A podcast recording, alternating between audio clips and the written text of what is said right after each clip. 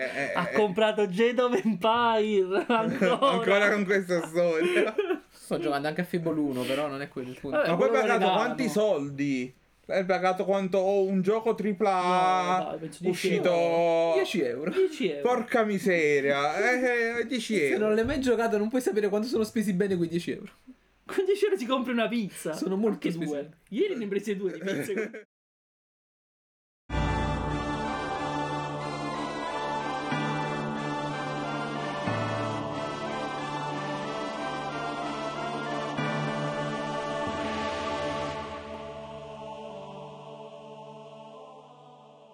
Salve a tutti, benvenuti al nostro primo episodio di questo podcast. Noi siamo i Mob, Millennials, On Board. E siamo qui per parlarvi di eh, videogiochi. Eh, questa sera vogliamo parlarvi di eh, tre argomenti. Il primo è- sono le scelte nei videogiochi, soprattutto riguardanti le scelte morali presenti nei videogiochi. Il secondo argomento andiamo a trattare il ventennale della Xbox, eh, che cade proprio quest'anno. E come terzo argomento andremo a fare una piccola recensione di un gioco che ci è piaciuto, che abbiamo giocato magari ultimamente. Ora, eh, chi siamo noi per parlare di videogiochi? Ci facciamo una breve presentazione di chi siamo.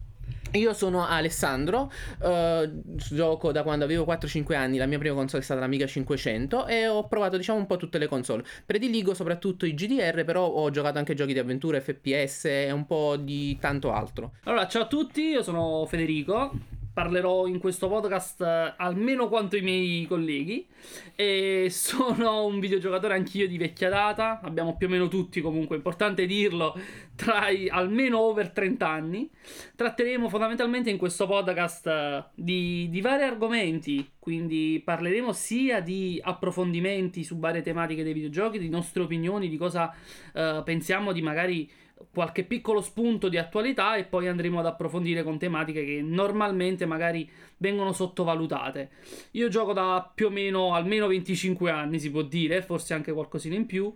E io ho iniziato con una vecchia console di cui non so nemmeno il nome fondamentalmente, perché mi arrivò a casa questa, questa cosa di 500 giochi più uno, quelle cose improponibili comprate dal mercatino cinese probabilmente, sul quale c'erano 500 giochi di cui 499 erano Super Mario. Super Mario l'ho giocato di sicuro. Ciao amici, io sono Gianmarco e siccome da bambino nessuno voleva giocare con me a nascondino, ho ripiegato sui videogiochi, almeno quelli non potevano dirmi di no, no? Comunque sono l'unico PC gamer dei tre, quindi sarò quello più esperto di, di videogiochi, smanettamenti vari e soprattutto giochi che funzionano meglio con mouse e tastiera. Il nostro podcast andrà a trattare di una serie di argomenti sempre su tematiche dei videogiochi. Avremo l'intenzione, o almeno la speranza, di avere una cadenza settimanale tutti i giovedì sera, dove noi andremo a trattare di una serie di argomenti fondamentalmente non i classici temi mainstream. Oddio, è uscito Elden Ring, parliamo di Elden Ring, ma magari Elden Ring ha una particolarità o una tematica in particolare che a noi ci dà uno spunto di riflessione ed insieme ci andremo a, a discutere. Insieme intendo non solo noi tre, perché comunque il nostro obiettivo è quello di creare una più folta community possibile per creare una piccola famiglia, tra virgolette, in cui si parla e si discute insieme eh, di videogiochi da un punto di vista diverso, non dal classico punto di vista eh, console o il joystick in mano e mi vivo l'avventura, qualcosa di un po' più approfondito. D'altronde comunque abbiamo tutti oltre i 30 anni e abbiamo un occhio sicuramente un po' più ehm, maturo nei confronti dei videogiochi e fondamentalmente questo ci consente di fare delle riflessioni magari eh, e di guardare il videogioco dopo tanti anni in modo diverso. Ehm, voi avete altro da dire riguardo il nostro, il nostro podcast? Cosa vi, vi aspettate da questo, da questo podcast? Ecco. No, soprattutto un confronto e una riflessione sul, diciamo, anche l'andamento del mercato, come ci confrontiamo noi alla nostra età con i videogiochi, eh, come entriamo in connessione con le varie console, come il tempo che abbiamo, che comunque è più limitato rispetto a un ragazzo più giovane, un po' i vari argomenti che possono interessarci e anche un po' spunti di riflessione e idee verso in generale il mercato dei videogiochi sotto tutte le sue sfaccettature. Io invece sono qui per essere odiato per le mie opinioni, essere trattato male dai miei colleghi, eh, e sono qui per parlare male di tutto quello che mi viene in mente e sono, sono molto pericoloso, state attenti, che so dove abitate.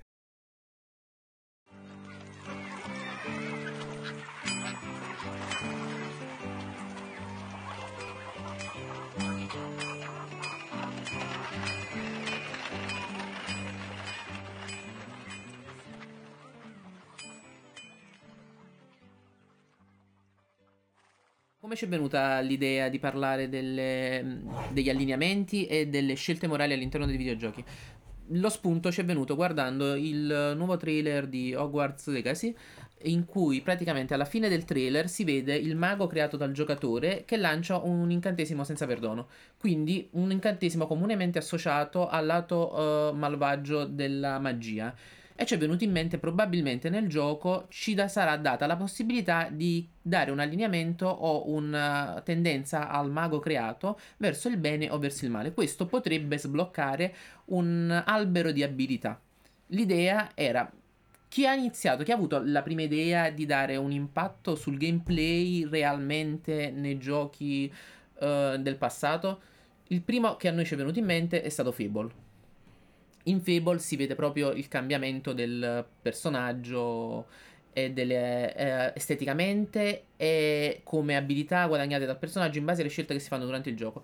E poi volevamo parlare un po' di eh, pure prima di Fable, chi ha avuto le prime idee, cioè chi, cosa vi viene in mente a voi che ha dato questo spunto? Prima di Fable chi c'era? Sicuramente tutto inizia dal GDR cartaceo, dove di base l'impronta del- dell'allineamento è fondamentale. Pensiamo a Dungeons and Dragon, nel quale addirittura nella scheda del personaggio si decide se essere buono cattivo, tra virgolette, con i legali buoni, caotici e neutrali, e il come giocare il proprio personaggio in quel determinato modo. Cosa che di base nei GDR moderni, a parte Fable, è difficile poi realmente trovare un personaggio che va a modellarsi intorno a quello che è il cosiddetto allineamento, tranne appunto in Fable. A me, sai cosa viene in mente? A me viene in mente Super Mario Land 3, ovvero Wario Land, che sarebbe il primo gioco di Wario esistente che era per Game Boy. E in questo gioco per Game Boy si poteva scegliere di restare a letto e dormire invece di iniziare l'avventura e succedevano tutte le altre cose durante il gioco.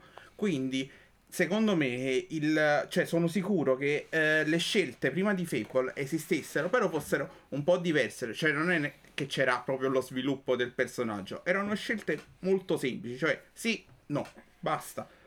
Vabbè, le scelte prima ci stavano, però non influenzavano il personaggio in prima persona, ma influenzavano il giocatore. Cioè, anche ad esempio in un Fallout 1, gioco di qualche anno fa, Di c'erano, fa. c'erano esatto, le prima di scelte, Fable. c'erano molte scelte, però non influenzavano il giocatore in prima persona, cioè non influenzavano il personaggio, ti potevano influenzare a te Esatto. moralmente, ti mettevano a te Esatto. davanti a un bivio morale che era per te il bivio morale, però poi dopo il personaggio non aveva impatto. Infatti, Wario non può diventare buono. Esatto. Eh, eh, Ma cioè, nel non primo esiste. Fallout potevi far esplodere l'intera città Potevi fare nucleare. tante cose, tante scelte, ci stavano personaggi che potevi lasciar morire, salvare, eh, Però c'è, molto libero di fare queste c'è cose. anche da dire che Fallout è il gioco più vicino a GDR car- cartacei che esiste. Diciamo, le scelte di Fallout sono più eh, moralmente impattanti sul giocatore che sul eh, PG che controlli.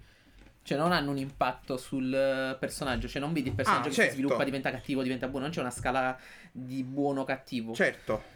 Però è che poi è diciamo come si sono andati a sviluppare i giochi dopo.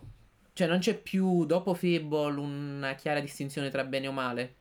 Secondo voi qual è stata la cosa che ha fatto avere successo ehm, a Fable e la sua tematica del, ehm, del buono e cattivo? Cosa, ehm, cos'era la cosa davvero innovativa che ehm, ha cambiato l'era dei videogiochi, ha cambiato tutti i videogiochi da quel momento in poi? Perché poi alla fine sono cambiati tutti. Cioè, eh, tutti quanti si sono ispirati a Fable. Chi più, chi meno, chi prima, chi dopo, ma non esiste praticamente un GDR con scelte che non ricorda Fable. Non esiste. Sicuramente nel lontano 2004, quando uscì il primo Fable, eh, era interessante avere la libertà. Cioè, parliamo in quegli anni lì dove in un GDR, a parte appunto eh, quelli prettamente testuali, una vera e propria libertà nelle scelte e di quanto potessero poi impattare nel gioco erano comunque ridotto all'osso. Vedere che tu potessi scegliere se salvare o non salvare il carretto derubato dai banditi, scegliere se uh, sposarti quella persona o un'altra e vedere addirittura proprio la tua conformazione fisica modificarsi, secondo me ti dava quel senso ai gi- giocatori di giochi di ruolo, magari cartacei, vedere finalmente realizzati tutti i propri sogni, cioè nel gioco non devi essere per forza il supereroe, il re, il principe che va a salvare la principessa. Avere la libertà di scegliere ciò che fare della propria avventura, della propria storia, secondo me è stato il motivo per cui Fable è diventato uno dei più grandi cult dei, dei primi 2000. Dava soprattutto un senso di controllo che magari prima non c'era e poi ti dava un senso di reale di uh, cambiamento del personaggio. Cioè tu avevi il controllo, però poi lo vedevi. Però vedevi se, il cambiamento. Però se ci pensate, eh, forse non è che eh, non tanto il punto è la scelta morale, ma il punto è che finalmente potevi fare il cattivo. Quello sicuramente, però non è solo quello, cioè è, tu potevi fare il cattivo, però poi avevi, uh, lo vedevi, vedevi il cambiamento e soprattutto quello che portato Fable è che nonostante la possibilità di fare delle scelte, avevi una storia epica, un'avventura importante, uh, momenti da ricordare. Ci sono scelte, certi momenti del gioco, gli anni passano, il personaggio cresce, si trasforma. Poi non solo quello, quando subivi delle ferite, te le vedevi addosso. Cioè sì. il personaggio se subiva un colpo al braccio e prendeva una ferita al braccio, dopo sì. un tot di ore di gioco ti trovavi una cicatrice sul braccio. Sì. Non è vero, Quando cosa, finivi il gioco, sì, la ricordo. Il personaggio, la faccia piena di cicatrici. Il personaggio dopo. era completamente pieno di cicatrici. Tutte sì, le cicatrici avvenute durante l'avventura. Sì, ricordo pure io questa Addirittura cosa. in Fable 2 si fa il passo dopo. Il personaggio a un certo punto viene imprigionato. E se tu non ti liberi subito, passano 10, 20, 30 anni. Il personaggio invecchia.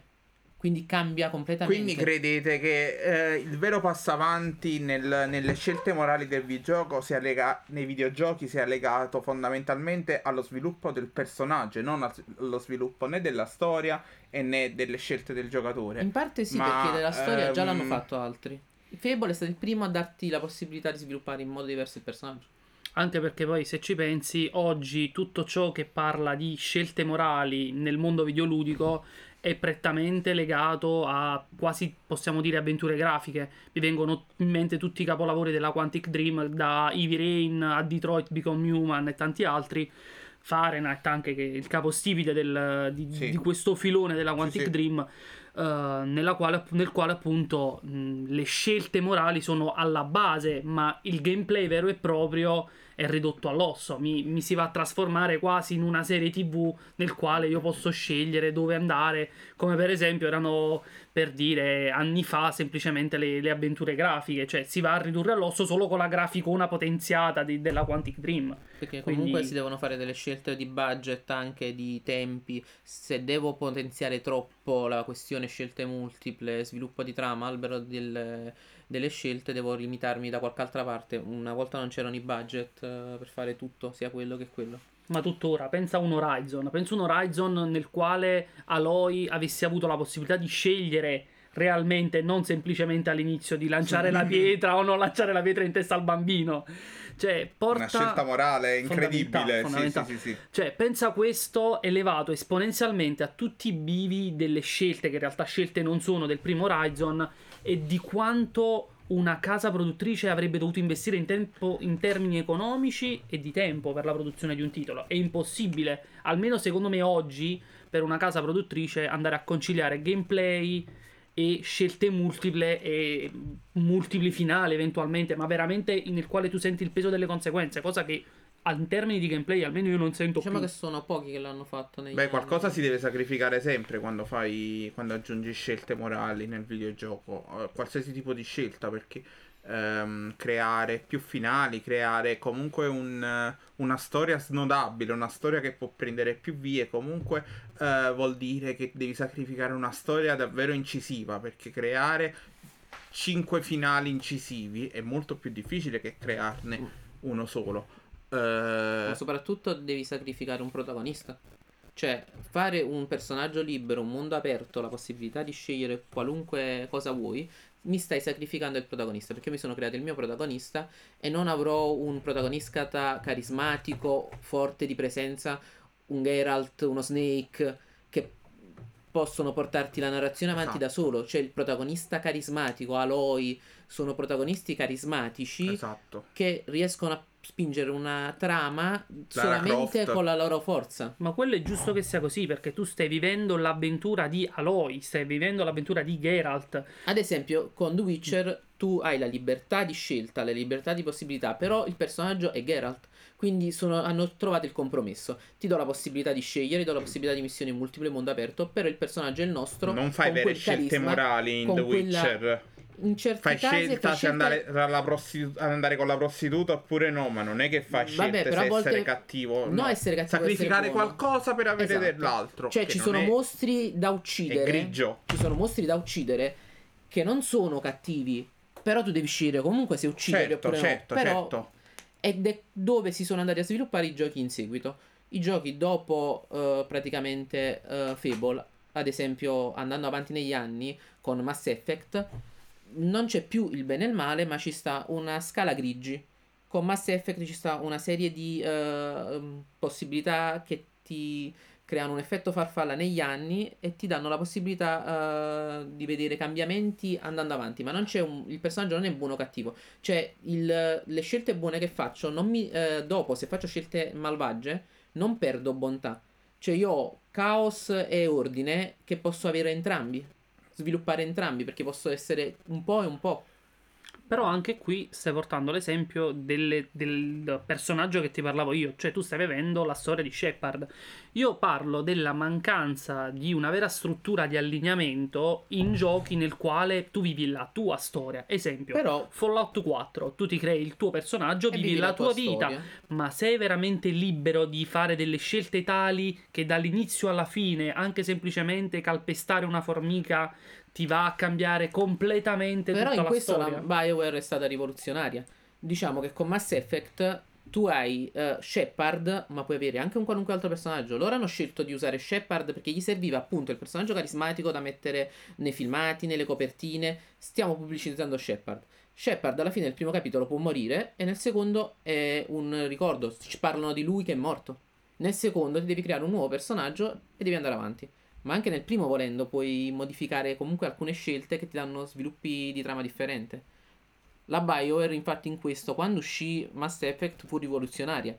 Loro iniziarono, diciamo, il primo esperimento che fecero fu due anni prima, nel 2005, con Jade of Empire, uscito un anno dopo Fable. Quindi diciamo che sono stati sfortunati con la tempistica, perché sicuramente stava già in produzione e ti dava lo stesso la possibilità di fare scelte morali, eh, di sviluppi di trama. E poi l'hanno finalizzato in Mass Effect. E soprattutto chi qualcun altro oltre questa persona conosce questo gioco. Cioè, questa è la mia grande Racconta domanda. ai nostri ascoltatori Cioè- cosa è Jade of Empire. Jade of Empire è un gioco solo con lui. ambientazione orientale in cui tu ti cre- eh, scegli un personaggio tra sei possibili scelte in cui eh, andando avanti nel gioco fai una serie di scelte morali proprio come Fable in cui puoi sviluppare il personaggio verso il bene o verso il male, sviluppi alcune abilità a seconda delle scelte che hai fatto durante il gioco con finali multipli.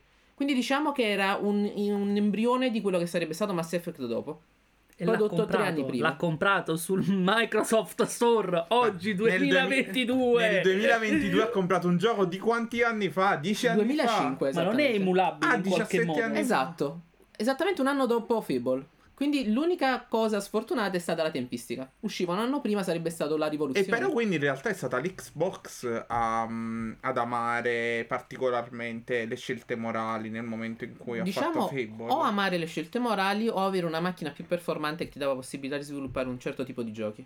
Quindi secondo voi il limite era anche tecnico? Il limite è sempre anche tecnico. Ma tuttora il limite è tecnico, ripeto, secondo me. Cioè, tuttora non puoi creare il Fallout dei sogni. Cioè, il mio Fallout dei sogni, secondo me, oggi non c'è ancora proprio la tecnologia per svilupparlo. E intendo un gioco paragonabile a un GDR cartaceo nel quale io sia veramente totalmente libero di fare tutto ciò che voglio. Ovviamente ci sono poi i limiti tecnici semplicemente delle scelte testuali. Io non posso parlare a un microfono e comunicare all'NPC dicendo quello che voglio io. È ovvio che me lo deve dire il produttore una palette di scelte. Però comunque non vado mai a vivere quell'esperienza totalmente cucita addosso come possa essere un GDR cartaceo, come possa essere un Dungeons and Dragons, un Pathfinder o quelli ambientati in una situazione post-apocalittica. Diciamo che questa possibilità te la davano più le avventure testuali di una volta. Che uno Esatto. scriveva cosa voleva fare Esatto. e il gioco cercava di interpretare le parole Sì. per darti uno sviluppo come Zork, come questi tipi di giochi qui. Esatto. Che poi, ripeto, non dico che qualsiasi gioco debba essere così. Cioè, io Certo. adoro che vivo l'avventura di Aloy e non vivo la mia di storia. È meraviglioso che io viva la vita di Geralt. È un po' come se io apro un libro e mi leggo la storia, mi vedo un film per la Ci sono storia. avventure epiche che non possono esistere con un, uh, un personaggio proprio. Quindi devono esistere giochi senza scelte morali. Non possono essere, cioè non, non è che il futuro sarà solo in un modo, solo in un altro. Continueranno ad esserci entrambi i titoli. Non c'è possibilità Beh, di eh, creare un gioco con un personaggio carismatico, scelte morali, personaggio proprio, è impossibile. Se ci pensate si è creato lo stesso problema con gli open world che per una vita, anche adesso, tuttora dicono open world e tutti quanti eh, si pen- pensano che se un gioco open world è meglio, non è vero perché un gioco open world non è detto che sia migliore di un gioco a binario, un gioco a zone. Poi dipende sempre open world cosa intendono. Molto spesso dicono open world e poi ti mettono comunque dei muri virtuali, che può essere un personaggio che non ti fa passare, che può essere un limite di fatica. Diciamo che probabilmente uno dei pochi open world davvero che ti facevano fare qualunque cosa per primo è stato Zelda, l'ultimo Zelda uscito. Puoi scalare qualunque montagna, puoi andare a battere il boss finale all'inizio, parti e vai direttamente dal boss, ignorando qualunque altra cosa. Non è il primo, ce ne sono altri molto meno famosi. Ma Diciamo che è stato altri. quello che ha impattato di più sullo sviluppo dei open world successivi. Va come bene. fu anche Ocarina of Time all'epoca. Esatto. Dopo Ocarina of Time Ma hanno se- sviluppato l'idea dell'open world. Ma se pensi in Breath of the Wild, realmente tu qualsiasi cosa vedi lungo la linea dell'orizzonte è raggiungibile dal giocatore. Cosa che invece in, In qualsiasi altro open gioco. world non è così. Ma anche Cioè- quello fa parte delle scelte. Esatto, sì, sì. tu puoi sì. scegliere di giocare il tuo gioco come vuoi, quindi comunque open world legato a un sistema di scelte. Nel momento in cui mi fai l'open world, ma mi fai fare comunque quello che scelte. dici tu, senza che io possa fare niente, allora non me lo fare l'open world, non significa niente, perché è un open world finto. Esatto. Mi chiudi quella zona, mi chiudi quell'altra, così. È la stessa cosa, è per le scelte morali. Cioè, Cioè, tu mi fai scegliere, fai questo, fai il buono, fai il cattivo, però poi eh, il finale è sempre lo stesso. Cosa che diciamo che era l'unica pecca di Fable, ti faceva scegliere buono o cattivo, però poi arrivato al finale potevi prendere una decisione completamente opposta alla strada che ti aveva portato lì. Mm. Cioè non, non ti precludeva oh, la scelta finale, le scelte che avevi preso precedentemente. Già cosa che invece in Mass Effect era differente. In base alle scelte che avevo preso durante l'avventura, alcune scelte alla fine mi erano precluse, alcuni personaggi non erano più salvabili, Certo, normali. perché dovrebbe esserci comunque una coerenza di base. Il tuo personaggio sta prendendo una direzione e il gioco si dovrebbe adattare alla direzione del tuo personaggio. Cioè, se io quel personaggio non l'ho aiutato all'inizio, adesso alla fine lui non mi aiuterà a me e io ci p- perdo un alleato. Certo. Ci sta una coerenza successiva. Diciamo che dopo Mass Effect, gli ultimi giochi open world usciti si danno. Cioè, diciamo che il più che ti dà possibilità di fare quello che vuoi con un mondo aperto a questo punto sono GTA Red Dead Redemption. Con mondi aperti, vasti. Beh, loro però veri. hanno anche la funzione online dove c'è proprio il roleplay, ci stanno... ehm, cioè, si sono fatti forti di questa possibilità in single player per portarla in multiplayer e creare qualcosa di veramente diverso, perché lo fanno solo loro, letteralmente solo loro. Strano che nessuno sia riuscito a copiarli finora. E nessuno ci provi. Eh, Beh, sono due opere da- di una portata mostruosa, sono tripla A, ma quadrupla A io li chiamerei. Ma Cioè, pensa a GTA 5 per quanto lavoro ci sia stato dietro, per quanti anni se lo stanno tirando indietro Lo e per quanti anni ancora sono in classifica fissi le Certo. vendite di GTA, GTA non 5. è calava di Certo. prezzo per È anni, una non cosa clamorosa super di moda su, su Twitch. su qualsiasi eh, piattaforma, piattaforma. sì. Probabilmente quello è stato anche il motivo per cui ancora non è uscito un GTA 6. Certo, perché lo possono spremere fino all'ultimo. Ma soprattutto io dico, hanno torto o hanno ragione i producer poi a fare un prodotto di questo genere? Nel senso, il videogiocatore ha veramente l'esigenza di tutta questa libertà che noi magari giocatori che siamo cresciuti con i videogiochi testuali, eh, con le avventure grafiche, con i vari Green Fandango, i Monkey Island, siamo sicuri che oggi il cliente medio che gioca ha veramente esigenza di tutta questa libertà? O è meglio che continui a vivere con le avventure di Geralt, Aloy, che ti danno questa simil scelte morali, piccole scelte, ma che poi alla fine vivi l'avventura come se tu stessi davanti a un film su Netflix. Io, cre- Diciamo io credo che l'età sia un fattore importante prima di tutto. Sì, soprattutto l'età. perché noi magari non più giovanissimi eh, amiamo anche la parte ehm, di la storia di Aloy, di Geralt, e di chiunque altro e ci piace un gioco do- semplice, lineare, un gioco che, dove noi non dobbiamo stare lì eh, e dopo una giornata di lavoro dove abbiamo odiato tutti, dobbiamo stare lì e pensare io salvo il bambino, salvo la vecchietta, salvo il bambino, salvo la vecchietta. Cioè, è stressante magari per noi ogni tanto e vorremmo giocare a qualcosa che ci porta senza ci porta per mano, diciamo. Ci sono Mentre stati inve- momenti in cui mi sono trovato davanti a delle scelte morali, sono stato buono 10 minuti perché non sapevo cosa dovevo scegliere. Cioè avevo questo dubbio. Io ci sono giochi Quali che di le preso dopo conseguen- tre mesi. Quali sono le conseguenze della mia scelta? Come, se quelle andrò persone avanti? fossero vere, capito? Come se. Magari un sedicenne, che è anche il target principale dei videogiochi, diciamoci la verità, non, non ci pensa più di tanto e vuole giocare, vuole, vuole sentirsi Ma soprattutto un sedicenne vuole sentirsi protagonista della propria storia, vuole Esatto. sentirsi la possibilità di controllare ancora il proprio destino, di ancora di andare dove vuole, di avere questa libertà, vuole essere il protagonista. Una persona invece più o meno dell'età nostra vuole eh, trovare una storia che gli viene raccontata.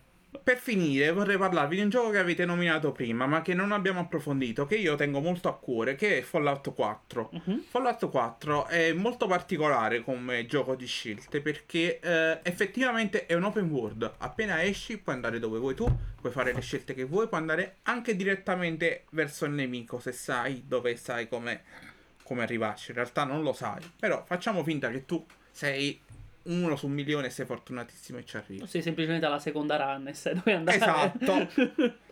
Eh, vabbè, eh, diciamo che realisticamente non c'è una seconda run del personaggio. Il Eh, personaggio, una volta che, che finisce il gioco, finisce No, il gioco. ci sono persone malate di mente che Eh. lo fanno anche 4 volte, 5 run, 6 run. Ma ragioniamo per roleplay. Ok. Eh, Tu sei il personaggio che inizia il gioco e eh, si ritrova in quel mondo aperto. E, e tecnicamente non sai dove andare, non sai cosa fare e puoi essere ciò che vuoi. Lì veramente puoi uccidere chiunque, puoi essere cattivo, puoi essere buono, puoi rubare, puoi, puoi fare più o meno quello che vuoi.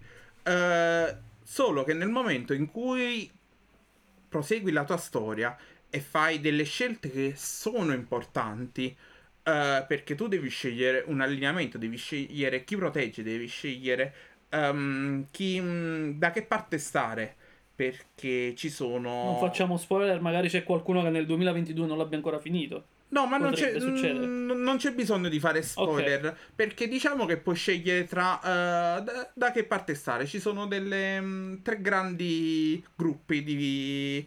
eh, che si odiano un pochino a vicenda.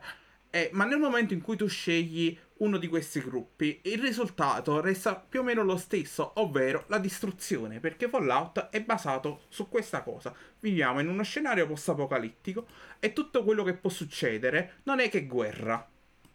Non c'è un finale pacifista davvero, perché comunque Fallout vuole portarti verso eh, il fatto che eh, viviamo in un mondo post-apocalittico, in, ehm, eh, in un universo, in un mondo distopico dove, eh, dove tutti si odiano, dove tutti hanno paura, dove tutti eh, dove non succede niente di bello. Veramente non succede. È tristissimo quel gioco, almeno secondo me. Diciamo che un, un- un pensiero nichilista del, della Del morale, futuro anche, Esatto. soprattutto se ci pensi. dove tutto sta andando verso il Esatto, esatto, c'è una morale, ti fa fare tantissime scelte, tu veramente puoi fare quello che vuoi, ma alla fine quello che ti resta, qualsiasi scelta tu abbia preso, è sempre la stessa, ovvero che niente finisce bene.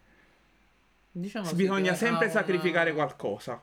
Vabbè, qui ci sta il messaggio, È il messaggio che, vuole ti vogliono dare. Ci Quindi sta. diciamo che esistono due macro aree eh, di giochi. Ci sono quelli lì che i giochi ti rimangono dentro per come è passato l'avventura. Quindi diciamo un gioco vasto, grande, ci hai passato 200-300 ore di gioco, hai fatto tutte le scelte, tutte le cose, te lo ricordi per come ci hai giocato, per il gameplay, per i personaggi che hai incontrato. E poi ci sono i giochi invece che ti danno una morale, che ti rimangono dentro per la storia, per il racconto. Un The Last of Us non lo dimentichi dopo che l'hai finito perché ti colpisce, ti lascia Ed un è vuoto giusto dentro. che lì non ci siano scelte. Esatto, dico- Salviamo diciamo che giochi. ci sono due grandi aree che continueranno sempre a essere sviluppate. E pro- I giochi che ricorderai per quello che hai vissuto e i giochi che ricorderai per quello che ti hanno raccontato. E- Non riesci a fare un gioco che ti ricordi per entrambe le cose in egual misura, è impossibile. Proprio per questo volevo par- parlarvi di Fallout, perché nonostante abbia questo tipo di scelte, comunque vuole raccontarvi qualcosa, a prescindere dalle scelte che avete. Secondo me la cosa fondamentale di tutti i videogiochi,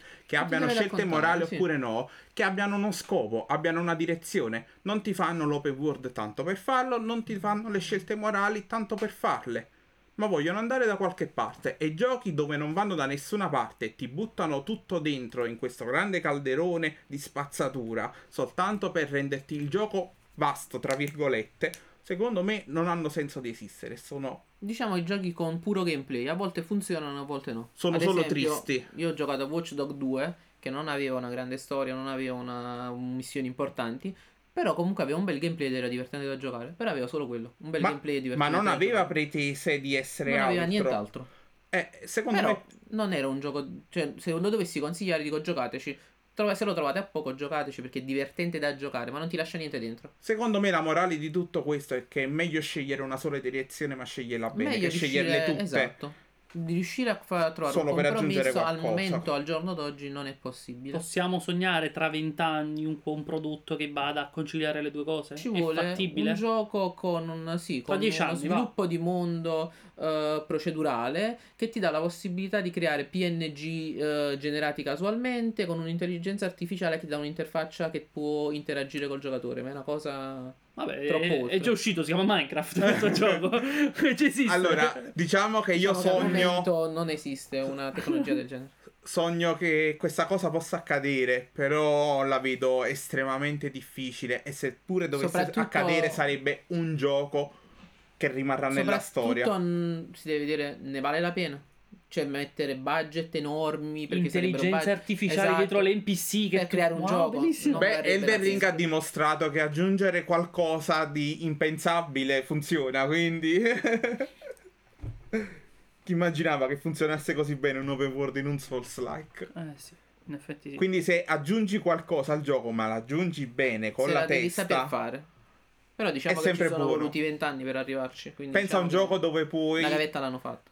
pensa a un gioco dove puoi essere un personaggio eh, carismatico come un Geralt, però puoi anche prendere tutte altre scelte e diventare quello che vuoi. Però puoi sia scegliere di essere il personaggio che ti dice il gioco, sia essere tutt'altro. Sarebbe bellissimo. E tu scegli di. di come si dice? Prendere di, direzioni e vincoli di, di giocare il tuo gioco come vuoi tu. Pensate tipo un No Man's Sky con dietro un'intelligenza artificiale degli NPC invece semplicemente dei, le tre razze aliene che dicono quelle quattro Esatto, No stronzatelle Sky, in ad fila. esempio è una buona idea, però non eh, ha sacrificato da questo punto di vista una storia epica. Non c'è una vera storia epica, è un No, Minecraft. No, No, no, no, no, no, c'è no. una trama più- di fondo. C'è una trama di fondo, ma non è a livello di una storia epica come può essere un Mass Ma- Effect o Ma nessun gioco è così, nessun gioco di... Cioè, comunque No Man's Sky è... È la tua È un storia. sandbox. è- esatto, è tipo un sandbox. Però è- è la tua storia, cioè Sì. tu vivi la tua avventura personale. Quindi, come dicevo io, ci stanno i giochi che ti rimangono dentro per quello che tu hai vissuto e i giochi che ti rimangono dentro per quello che ti hanno raccontato. Esatto. E quello saranno le due macro aree che rimarranno sempre comunque separate.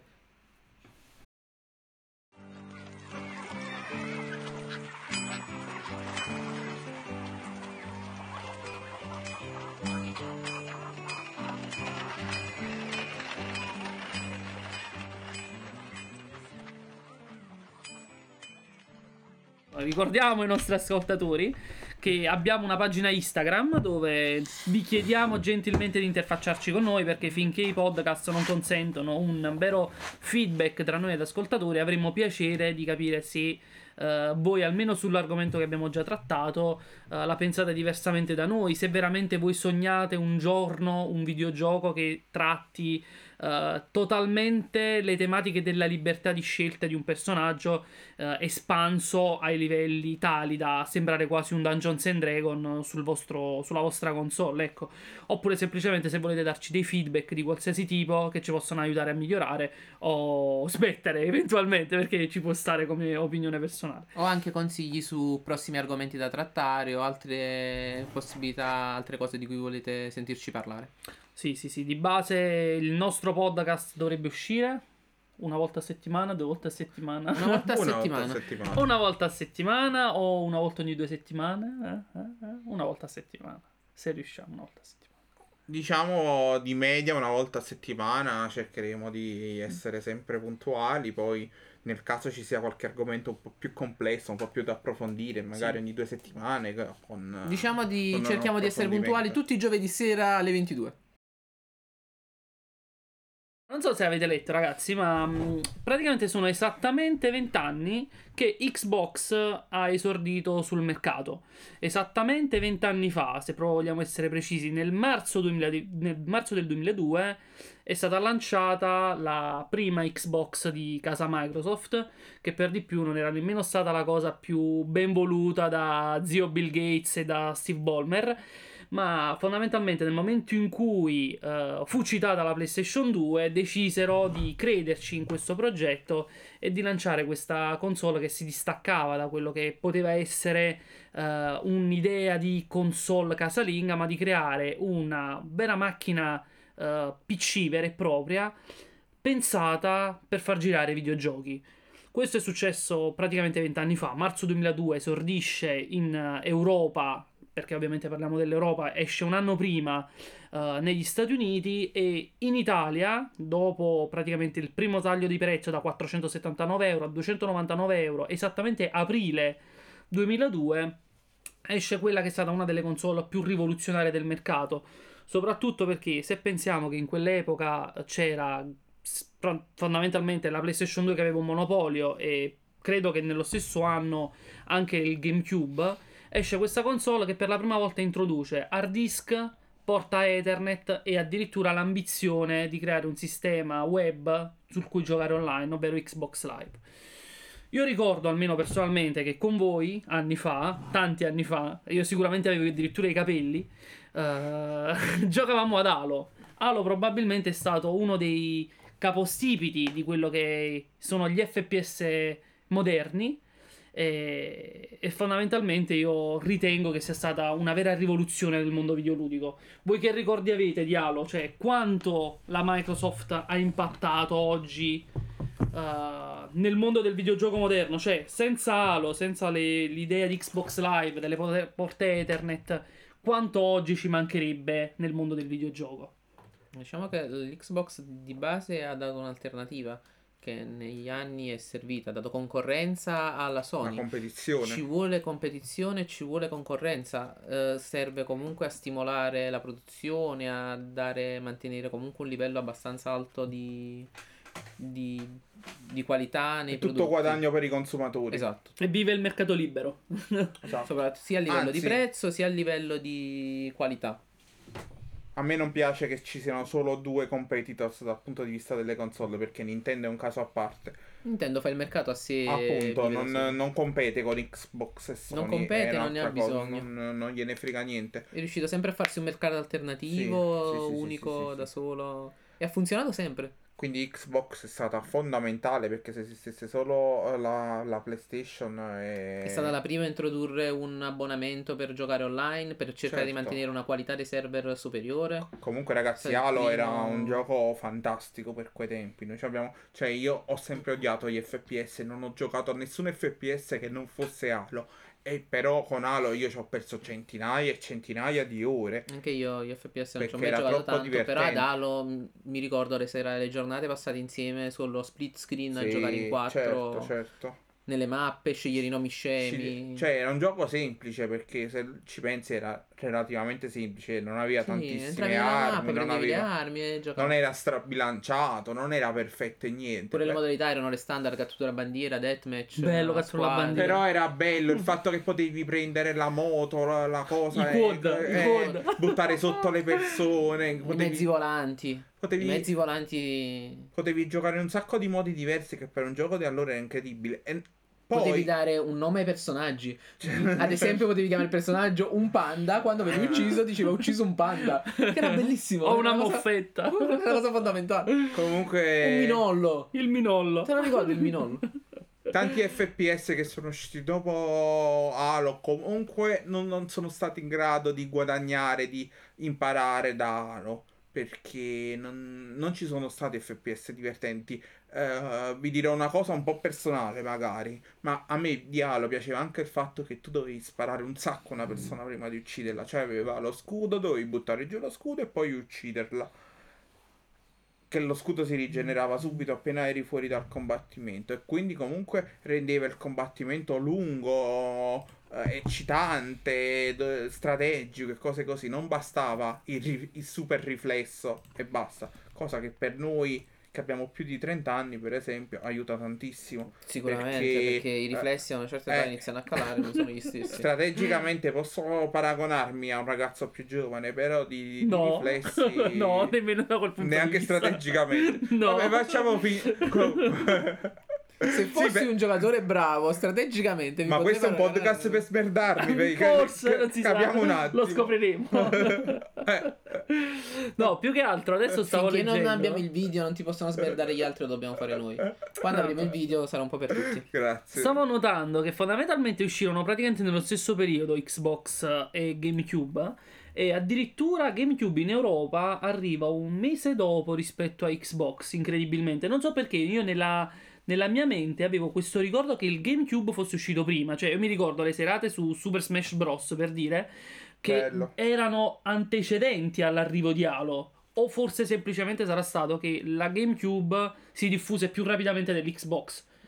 Guarda, io ti invidio la memoria perché io non mi ricordo. No, infatti sto dicendo, sto mixando i miei ricordi, non è Io detto che sia così. Non mi ricordo assolutamente niente, vuoto totale. Saranno state le droghe, non è vero? No. Scherzo, scherzo, non sono le droghe. Diciamo che la GameCube nel suo pure è stata rivoluzionaria perché fu la prima a mettere le quattro porte per giocare già in quattro. Cioè la console partiva che ti faceva giocare in quattro. Però la GameCube in Giappone Vero. uscì Invece prima. PlayStation e Xbox avevi bisogno di un adattatore per Vabbè, giocare in più giocatori. GameCube in Giappone esce prima di Xbox. Non so se. Erano gli anni bui in cui le console non uscivano in contemporanea mondiale. Gli anni Quindi- tristi del, del Eh. gaming. Nel mondo, nel mondo, la GameCube esce prima dell'Xbox. Nel mondo. nel Diciamo mondo che in dopo generale. la prima Xbox, che fu diciamo un, es- mezzo un esperimento fallimentare, Ma anche per- a livello l'Xbox di aveva vendite- quattro porte già di base. oppure- l'Xbox aveva quattro porte, sì. Sì, quattro slot. Quindi erano tutte e due. Già pensate per giocare con altri. Sia con la altre persone. Nintendo che Sì. la Microsoft aveva capito Avevano che quest'idea. il futuro era il gioco multiplayer, Il gioco nel multiplayer, caso esatto. nelle console. La PlayStation invece Corre ai ripari dopo con il multitap che era quel Sì, coso angolo ridicolo. improponibile. Diciamo che l'Xbox ha ripreso e si è salvata con la 360 in seguito perché è quella che ha fatto il boom di vendite e ha tenuto testa alla PlayStation 3 per anni. Lì c'è stata la vera concorrenza perché con l'Xbox fu un mezzo Eh, esperimento che non andò proprio vi benissimo. faccio una domanda. Secondo voi quanto è stato importante il modding delle console per il loro successo? All'epoca fu Che voi sappiate la GameCube era moddabile. La GameCube Oh. aveva la difficoltà che nella GameCube andavano i dischi piccoli. Mm. E quindi eh, ci voleva per moddarla. Ci sono stati sistemi di moddarla, ma era Sì, complicato. Si doveva fare Si una doveva memoria flash esterna. O un- immagino. un lettore di dischi esterno. Ci stavano, Ah. Ci stavano possibilità. Era molto più complicato la GameCube. E Perché ritorniamo aveva alla... picchi dischi, dei dischi che erano molto piccoli. Erano quei dischi. Sì, sì, ho capito, i mini disc infamissimi. Diciamo che la più facile all'epoca furono Xbox e. Ragazzi, quando era successo la settimana scorsa, eh, ho preso un adattatore Bluetooth per eh, il PC, mi è arrivato il disco dei driver con il mini disc. Io voglio sapere dove me ne infilo quel mini disc. No, non no, rispondete. no, no. Era così per dire, non l'ho infilato da nessuna parte. Diciamo No. che mo, andando negli anni le console sono andate verso il multiplayer online o il gioco in singolo. L'unica che si è mantenuta con l'idea facciamo giocare le persone insieme è la Nintendo. La Nintendo è l'unica che ancora produce party game. Già la Switch esce con due joystick che volendo possono essere usati da due persone differenti. Ecco il fanboy che esce fuori. Stiamo parlando dell'Xbox, non stiamo parlando della Nintendo, stiamo parlando dell'Xbox. E pensa che senza Xbox, senza l'HDD, quindi l'hard disk interno in una console, a parte che non potevi montare la console, non potevi installarci nulla all'interno. Cioè, pensa quanto abbia Perci- impattato nel mondo del videogioco e nell'intero settore.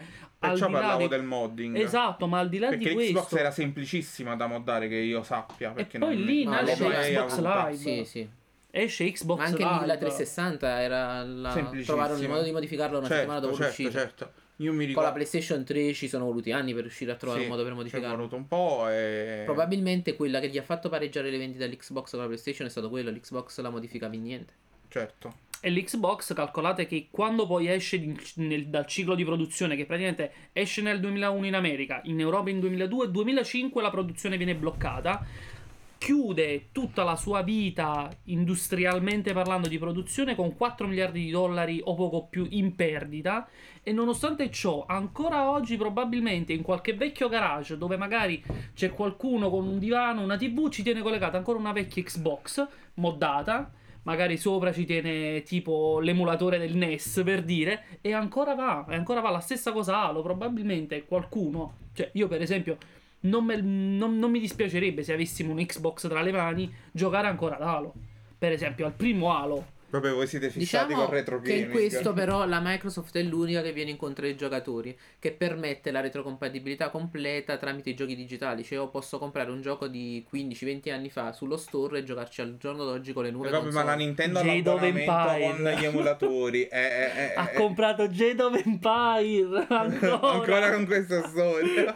Sto giocando anche a Fable 1, però non è quello il punto. Vabbè, Ma poi pagato regalo. quanti soldi? Hai pagato quanto oh, un gioco No, tripla dai, penso 10 uscito 10 euro. 10 euro. Porca miseria, eh, eh, 10 Se euro. non l'hai mai giocato non puoi sapere quanto sono spesi bene quei 10 euro. Con 10 euro si compra una pizza. Sono molto spesi. due. Ieri ne ho prese due di 10 euro. A livello ore di gioco, soldi spesi sono pochissimi centesimi. Incredibile, incredibile. Allora, vi ricordiamo che comunque noi siamo anche su Instagram, quindi in ogni momento potete scriverci sia in direct, potete commentare sotto le nostre immagini che posteremo con una certa regolarità, sicuramente più frequenti dei nostri episodi di podcast. E ricordiamo come ci chiamiamo, i mob. Mi sono, Eh, mi sono dimenticato cosa significa. Millennial on board. Dell'attenzione. Millennials on board. Millennials on board. Ok, Ricordate amici. board. Noi non ce la ricordiamo, ci auguriamo che voi almeno ve lo ricordiate.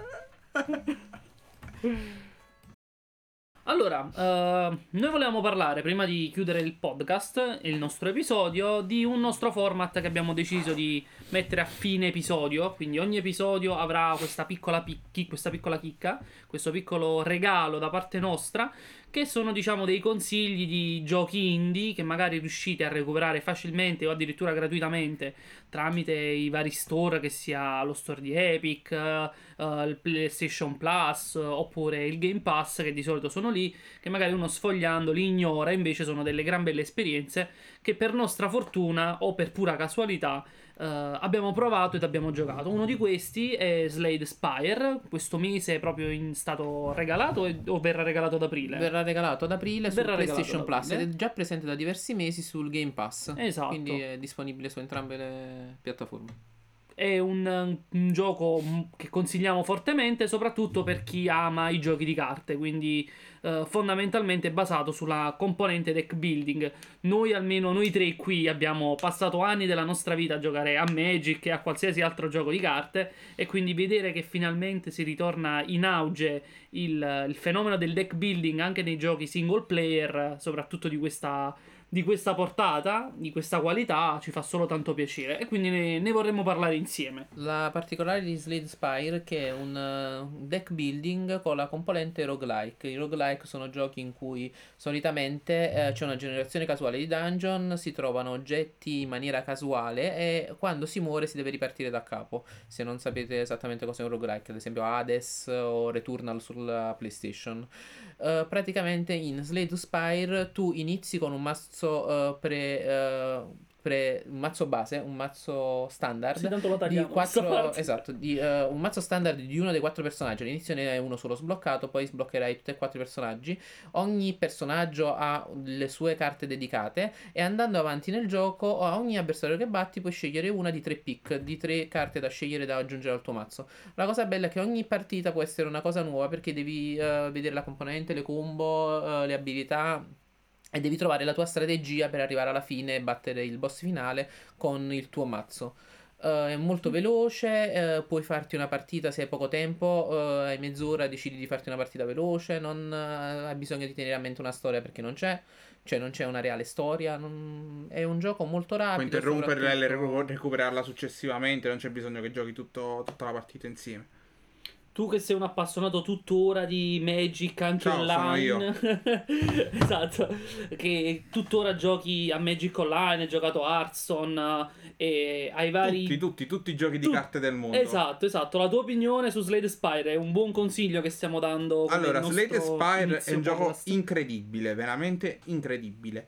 È un gioco che ha una profondità immensa. Puoi scegliere. Eh, ci sono diversi personaggi, tutti con dei set di carte diversi. Hanno strategie eh, multiple per ogni personaggio. E quindi risulta che ogni gameplay è diverso uno dall'altro. E poi eh, con il sistema di artefatti che trovi che ti cambiano il mazzo, ti cambiano il, ehm, le possibilità, ti danno vantaggi e svantaggi a volte. Nuove sinergie, nuove abilità. Ti, ti- ti permettono di non annoiarti mai, veramente non ti annoi mai. E anche se eh, il sistema è sempre lo stesso, cioè tu vai sempre avanti, combatti sempre gli stessi nemici, così ti sembra sempre che sia qualcosa di nuovo. E ti, ti esce sempre fuori, magari per caso, una, una combinazione di carte che neanche immaginavi potessero funzionare insieme. Veramente consigliatissimo. Soprattutto se vi piacciono i giochi di carte di... Ecco, se già giocate per dire eh, a Magic Arena oppure avete giocato Hearthstone o semplicemente se volete andare un attimino a provare qualcosa fuori dalla vostra comfort zone da videogiocatori, eh, dal mio punto di vista un servizio come il Game Pass o il PlayStation Plus che comunque regalano queste piccole perle indie che ormai mh, indici è abbastanza riduttivo per definire un titolo come Slade Spire perché comunque le sue vendite le ha fatte, eh, i suoi stream su Twitch li fa, quindi comunque non è proprio una grande novità, però eh, spesso e volentieri viene fatta quella domanda, oddio è uscito questo gioco, non l'ho mai sentito sul PlayStation Plus, lo scarico, è gratis, inizialo a scaricare, poi lo provi e se ti piace il deck building sicuramente Slade Spire può regalarvi un sacco di ore di, di piacevole divertimento. Noi vi salutiamo, questo è stato il nostro primo episodio, il nostro primo podcast, spero che almeno vi abbiamo regalato qualche, qualche minuto, quasi un'oretta credo, adesso non so in post editing quanto venga fuori, ma credo che esca fuori più o meno un'oretta, un 40 minuti così giù di lì. E spero che vi abbiamo regalato un po' di intrattenimento, vi siete divertiti e soprattutto vorremmo che interagiste con noi al più possibile.